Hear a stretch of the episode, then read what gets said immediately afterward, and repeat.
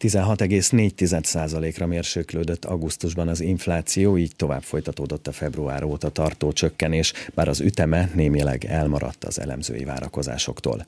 Közben egyre több tény lát napvilágot idehaza és külföldön egyaránt azzal kapcsolatban, hogy a multik profitészsége hogyan fokozta az inflációt az elmúlt egy-másfél évben. Orbán Viktor miniszterelnököt köszöntöm a stúdióban. Jó reggelt kívánok! Jó reggelt! Az augusztusi adat fényében hogy látja, hogy továbbra is elérhető év végére az egy jegyű infláció, vagy távolabb kerültünk ettől a céltól?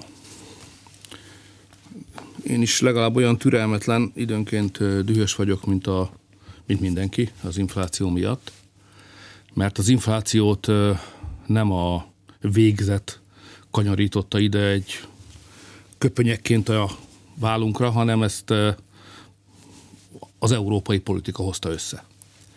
Először is a háború. Tehát ha most jön egy tündér, és végrehajtja a mi kérésünket, hogy azonnal legyen vége a háborúnak, akkor azonnal megjavulna a gazdasági helyzet. Hát, ez viszont azt is mutatja, hogy amíg a háború tart, addig a gazdasági állapotok nem lesznek olyanok, mint amit mindannyian szeretnénk. Mert csak háborús időkben élünk, és háborús időkben máshogy teljesítenek a gazdaságok. Van, aki nyer persze, tehát a háború spekulánsok vannak ilyenek, ők szépen nyernek, de általában az emberek, a nemzetek, az országok a háborún veszítenek. Ez az első gondunk. A második, hogy a szankciók súlyosbították a háború következményeit. A szankciók Európai Uniós szankciók, amik azért fájnak különösen, mert az egész Európai Uniót úgy szokták hívni, hogy ahogy a brüsszeli nyelven mondják, hogy békeprojekt. Tehát azért jött létre, hogy ne legyen háború, és ha lenne feszültség, akkor az gyorsan oldjuk meg. Ha mégis kitörne egy konfliktus, akkor lokalizáljuk, kössük helyhez, ne engedjük, hogy tovább terjedjen. Ez az alapvető missziója az Európai Uniónak. Most ehhez képest háborúpártiak vannak elsőprő többségben az Unióban. Tehát az Unió nem a béke, hanem a háború oldalán áll. És ezért szankciókat vezetett be és a szankciók tovább rontották a gazdasági helyzetet, ezért az a helyzet, hogy persze százezrével halnak meg az emberek, borzalmas dolgok történnek a frontvonalban, de nem csak a háborús felek szenvednek, hanem ettől a háborútól, meg az arra adott európai, brüsszeli választól szenved egész Európa is. Ráadásul azért is érezzük igazságtalannak azt, ami történik velünk, mert Magyarország az elejétől fogva ellenezte a háborút is, a szankciókat is, mi mindig is a konfliktus lokalizálására törekedtünk, mi azt mondtuk, hogy ez nem egy világháború, ez nem egy európai háború, ez két szláv testvérnépnek a háborúja, és meg kell próbálni a kisugárzását a minimálisra csökkenteni. Tehát mi mindent megtettünk azért, hogy ez a háború meg az erre adott európai válaszok ne gyötörjék meg azokat az európai országokat, akik nem részei a konfliktusnak, mint például Magyarország. De közben nem tudjuk kivonni magunkat ennek a hatás alól, hiába elleneztük. Tehát a magyarok szempontjából az egész helyzet unfair, nem tisztességes, igazságtalan, de hát az élet gyakran ilyen, különösen a nemzetközi politikában. Most miután nem várhatjuk, hogy egy tündér varázspálcával véget vet a háborúnak, ha csak nem lényegül át tündéri az amerikai amerikai Egyesült Államok elnöke, mert az, az ő kezében van egy ilyen pálca, hogy meg tudná állítani a háborút holnap reggel. Ha nem ő lenne az elnök, akkor háború se lenne, illetve ha új elnök jönne, az biztosan meg is állítaná, de a mostani elnök is, ha szándéka lenne az amerikai elnöknek, akkor megállíthatná ezt a háborút, de egyelőre nem látjuk ennek a, a jelét. Ebből fakadóan harcolnunk kell továbbra is a háború gazdasági következményei ellen, és ilyen az infláció. Most ráadásul van igazság abban, amit a versenyhivatal, a gazdasági versenyhivatal állapított meg, hogy ahogy lenni szokott, ha a gazdaság normális működési rendje valamilyen okból, háború, szankciók fölborul, energiárak elmennek az égbe, ok adódik az áremelésre, akkor azok, akik megtehetik hirtelen, mármint az eladók, kereskedők, leginkább a nagy multiláncok, azonnal kihasználják a lehetőséget, és mindig próbálnak többet emelni, mint ami egyébként indokolt lenne, hiszen ez növeli az ő profitjukat. És ennek is van szerepe. Ez egy dühítő jelenség, de van egy komoly szerepe az infláció mértékének alakulásában, ezért miközben a háború ellen beszélünk, a közben itthon a árspekuláns multikkal szemben mindenképpen föl kell lépnünk, úgy, ahogy az utóbbi időszakban végre már a magyar államigazgatás különböző szervei meg is tették. Más országokban más eszközökkel próbálkoznak. Most nézem, hogy az ársapkák egy időben kimentek a divatból, mi is átálltunk ugye a kötelező akciózásra, meg az ár, elektromos online árfigyelésre. De most látok néhány országot, ahol a benzinnél is, meg alapvető élelmiszeripari cikkeknél is ismét visszajön az ársapkáknak az intézménye. Nekünk is figyelnünk kell, hogy mit csinál a világ, és hiszek abban, hogy a mostani eszközök azok elegendőek ahhoz, hogy az év végéig 10% alá, tehát egy számjegyű V vigyük, illetve tegyük az inflációt. De látom, hogy az eszköztár az széles, ha kell, akkor további lép, lépéseket fogunk tenni, semmiképpen nem nézzük ölbetett kézzel az eseményeket, cselekedni fogunk, és megvédjük az embereket, és megvédjük a családokat minden lehetséges kormányzati eszközzel. Ha már a benzin árát említette, azért elemzők arra is felhívják a figyelmet, hogy az energiahordozók tranzitdíjának a növekedése, az hozzájárul a benzinárának emelkedéséhez, ami fokozza az inflációt.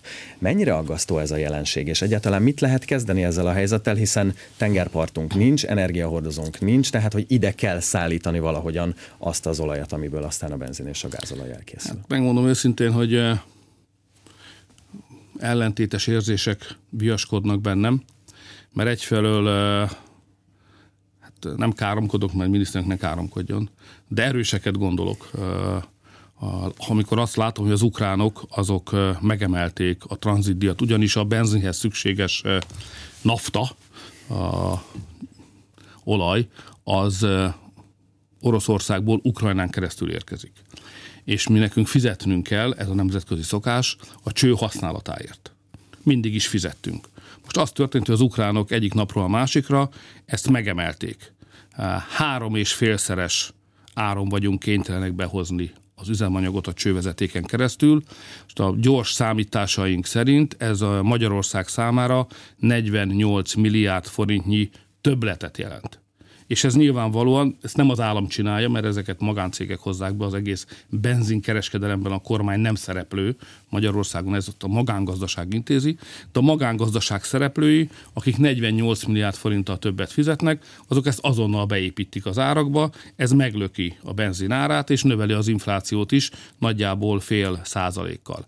Azért mondom, hogy ellentétes érzelmek vannak bennem, mert miközben ezért nagyon dühös vagyok, aközben azt is látom, hogy szerencsétlen ukránok azok az életükért harcolnak, pénzük nincs, fegyverük alig, túlerővel állnak szembe, ennek ellenére nem a béke felé hajlanak, hanem a háború folytatása felé, és nyilván megpróbálnak mindenhonnan pénzt begyűjteni, de mondjuk a magyar miniszterelnököt ne az érzelmei irányítsák, meg ne másokkal legyen megértő, hanem elsősorban a saját polgáraira figyeljen, úgyhogy mindent meg fogok tenni annak érdekében, hogy eltérítsük az ukránokat attól, hogy ezt a politikát folytassák, és az egekbe emeljék a csőhasználatért fizetett díjat, és ezzel kiszúrjanak, nehéz helyzetbe sodorják a magyar családokat és a magyar gazdaságot.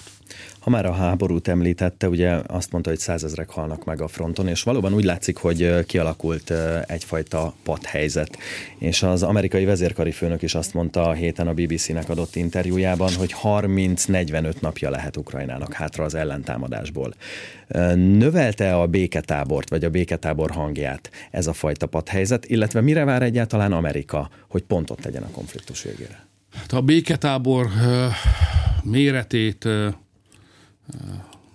a tagjainak a számát valami növelni fogja, az nem az amerikaiak belátása, erre ne építsünk politikát, hanem sokkal inkább az a nyomás, amit az adott országok választópolgárai fejtenek ki a kormányaikra, mert azért lehet, hogy a kormányok háborúpártiak szemben a magyar kormányal, de az emberek meg nem. Az emberek nagy része szerintem inkább Magyarország álláspontját osztja egész Európában, nem csak Magyarországon, ez itt evidens, hanem más európai országokban is. Tehát az emberek meg egyre inkább békepártiak. És minél több gazdasági bajt okoz a háború nekik, és minél kevésbé látják, hogy lehet ennek a háborúnak egy sikeres kimenetele a nyugati országok vagy Ukrajna szempontjából, annál hangosabban teszik fel azt a kérdést, akkor miért csináljuk az egészet? Ahelyett, hogy a saját gazdaságunkra fordítanánk a pénzünket, miért kell ezt odaadni egy olyan háborúra, ahol padhelyzet van, és amiről egyre többen mondják, hogy amely helyzetnek nincs katonai megoldása. Akkor miért erőltetjük és finanszírozzuk a katonai megoldást? Ugye Magyarországon is az a helyzet, hogy, hogy a rezsicsökkentés föntartása ilyen körülmények között, háborús körülmények között az iszonyatos kiadást jelent. Ugye a 22-es évben, amikor nagyon magasan voltak a rezsijárak, akkor a rezsicsökkentéssel minden családnak adtunk 181 ezer forintot, ennyit spóroltak. Most a 23-as évben már lejjebb jöttek az árak, ezért ez mai árakon kevesebb, de még mindig Magyarországon a legalacsonyabb az áram és a gázár. Ez pénzbe kerül. És hát a magyar emberek is azt mondják, hogy de hát történjen már valami. És nyugaton, ahol meg háborúpárti kormányok vannak, ott ez még inkább így van. Ezért azt gondolom, hogy a, a gazdasági helyzet romlása lesz az a döntő tényező, ami rá fogja szorítani az Európai Uniós államok kormányait, hogy a béketáborba lépjenek be, és vessenek minél hamarabb véget ennek a háborúnak, mert ezt a háborút Ukrajna nem tudná vívni, ha mi nem adnánk ehhez fegyvert, és nem adnánk ehhez rengeteg pénzt. Összeszámoltam itt a napokban, hogy mennyi pénzt adtunk. Hát óriási, hogy 181 néhány milliárd forintot adtunk oda európai pénztként a háború kitörése óta. Ez egy, ez, ez egy hatalmas összeg, és közben szemben a reményeinkkel ezért a pénzért cserébe egyetlen lépéssel sem kerültünk közelebb a békéhez, sőt, inkább távolabb vagyunk tőle, mint voltunk. De a döntő eszközök azok mégiscsak az amerikaiak kezében vannak, jön az amerikai választási kampány, ezt az összefüggést, hogy ez milyen hatást gyakorol az amerikai pozícióra az ukrán háború tekintetében, ezt most még ezt nem látjuk világosan, ezt kell majd megértenünk. Szerintem nincs még amerikai döntés arról, hogy a hivatalban lévő elnök az elnökválasztási kampányra egy továbbra is nyugat támogatásával folytatott ukrán háborúval a tarsójában, vagy annak lezárásának politikai sikerével kíván-e föllépni, mármint a választásokon. Mindaz, amiről idáig beszéltünk, a magas infláció, a háború, az bizonytalanságot szül, ami pedig az eddigi tapasztalatok alapján negatívan szokott hatni a gyermekvállalási kedvre. Hogyan tudja ezt megfordítani a kormány? Elegendőek -e ehhez a családtámogatási intézkedések? Mert tegnap a demográfiai fórumon ön is úgy fogalmazott, hogy a gyerekekért vívott csata nem zsebben, hanem fejben, a szívben és a közgondolkodásban dől el, és hát apaként is úgy látom, hogy a lélekben és fejben kell elsősorban rendben lenni ahhoz, hogy az ember gyermeket vállaljon. Hát mi, akik gyerekes apukák vagyunk, ugye mi ezt pontosan tudjuk. Az igazság az, hogy amikor figyelem az európai politikát a családok nézőpontjából, hogy kik azok, akik, akiknek fontos a család, és akik szeretnék támogatni a családokat, és akik segíteni szeretnének a fiataloknak abban, hogy a vágyott gyermekeket vállalhassák is és kik azok, akik hazában és nemzetben gondolkodnak, és tudják, hogy gyerekek léte nem léte, az összefügg a haza létével, nem létével. Szóval, hogy hogyan, hogyan viselkednek. Ugye mi, akiknek gyerekeink, sőt már unokáink is vannak szép számmal, ugye mi úgy gondolkodunk, hogy ma írunk 2023-at. Ha születik az idén mondjuk egy unokánk, és a 80-as, tehát 80 éves eh, átlag életkor, a tudomány mára már szinte, hanem is garantál, de elérhetővé tesz, ezzel számolok, akkor 1120, 1103-ban a most megszülető unokánk még élni fog. Ezért 2103-ban. Eh, tehát a 2103-ban megszülető unokánk, vagy most megszülető unokánk, akkor még élni fog. Ez azt jelenti, hogy mi nem eh, hozhatunk csak rövid távú döntéseket. Mert a nekünk fontos, és még személyesen ismert emberek, mint például az unokáink, élni fognak abban a világban. Tehát mi nem vagyunk sokan Európában ilyenek.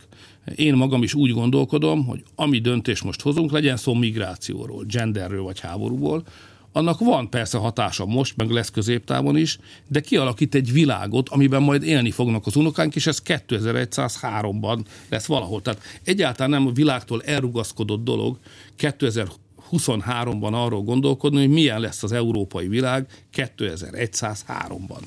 Most vannak, akiknek nincsenek gyerekeik, meg nem is családi összefüggésben gondolkodnak a jövőről, és őket ez mind nem érdekli. Ez az első probléma. A másod, és, és gyakran vannak ők többen Európában. Ezért ma Európában nincsen egy közös demográfiai politika, mert mindenki úgy gondolkodna, mint mi, ön meg én, eh, meg még sokan, akik hallgatnak bennünket, akkor Európában az első számú politikai probléma az a demográfiai probléma lenne, mert nem születnek meg a gyerekek. Tehát valami baj van, és ezt a bajt ki kéne javítani. Most lehet, hogy a baj az emberekben van, de a kormánynak nem az a dolga, hogy az emberekben keresgélje a hibát, hanem segíteni próbáljon nekik, annak a bajnak a megoldásában, amitől nyilván ők is szenvednek. De miután kevesebben vagyunk így gondolkodó emberek, ezért az európai napirendre nem kerül föl a demográfia kérdése. Ezért tartunk olyan fórumokat, mint tegnap és ma itt Budapesten, hogy rávegyük a döntéshozókat, hogy tessék ezt is napirendre tűzni. És van egy másik probléma is, hogy vannak olyan emberek, politikai vezetők, akik ahhoz a, nevezzük úgy, hogy liberális fő irányzathoz vagy áramlathoz tartoznak, akik azt gondolják a világról, hogy a világon a legfontosabb dolog azok mi magunk vagyunk, egyenként, tehát ők maguk, személyesen. Nincs fontosabb dolog, mint a, az individuum. És így, így nem lesz gyerek. Mert gyereket azok az emberek vállalnak általában, akik azt gondolják, hogy van a világban néhány dolog, ami fontosabb, mint én magam. Ha magamat teszem az első helyre, hát abból felelősség, közösség, család, gyerek, alig ha lesz. És igenis, demográfiai fórumnak dolga volt, és ezt szépen tegnap nagyon elegánsan ki is mondta, hogy ahhoz, hogy gyerekek szülessenek, az egy olyan közgondolkodás kellene, ahol azok az emberek vannak sokan, vagy ha lehet többségben, hogy azt gondolják, hogy a világban vannak dolgok, melyek fontosabbak, mint az én személyem. Ilyen a családom, a gyerekem, a hazám, a jó Isten. Vannak ilyen dolgok. Aki ezt nem tudja elfogadni, mert mindig csak ő van az első helyen, ott sajnos nem, vagy csak nagyon kevés gyerek születik. Szóval ezért a közgondolkodásnak valószínűleg legalább akkora vagy nagyobb szerepe van egy családbarát ország kialakításában, mint a pénzügyi támogatásokra. De azért a pénzügyi támogatásokról nem szabad lemondani, mert a fiatalokat abba a helyzetbe kell hozni, hogy szabadon dönthessenek arról, hogy akarnak-e gyereket, és akik akarnak, azok ne rettenjenek vissza azért, mert pénzügyi gazdasági nehézségekbe ütköznek. Ezért az a célja a kormánynak, hogy aki gyereket vállal, az anyagilag is jobban éljen, mint azok, akik nem vállalnak gyereket. Ettől még messze vagyunk egyébként, sokat javult a helyzet, de ma még mindig a gyerekvállás egyfajta anyagi áldozatot jelent. Azért dolgozom, személyesen is az egyik legfontosabb célkitűzésem, hogy olyan országgá tudjuk alakítani Magyarországot, ahol a gyereket vállaló családok jobban élnek, mint azok, akik nem vállalnak gyermeket, hiszen az egyik részt vesz a jövőben, a másik meg kiszáll a jövőből. Mindjárt beszélünk majd még a közgondolkodásról, de egy kicsit az eddigi eredményeket értékelve, hogyan látja a magyar családpolitikának az eddigi eredményeit? Hát az nem érdekel senkit. Tehát magyarok vagyunk, de azt hiszem, hogy uh, az öndicséret büdös, azt hiszem így szokták ezt mondani népiesebb uh, összefüggésben. A magyar ember olyan, hogyha elértünk egy eredményt, azt természetesnek veszi. Arról már nem is akar beszélni. Tehát az, hogy uh, az új 2010-ben bevezetett családpolitikának következtében 160 ezerrel több gyerek született, mint a családpolitikai támogatások nélkül született volna.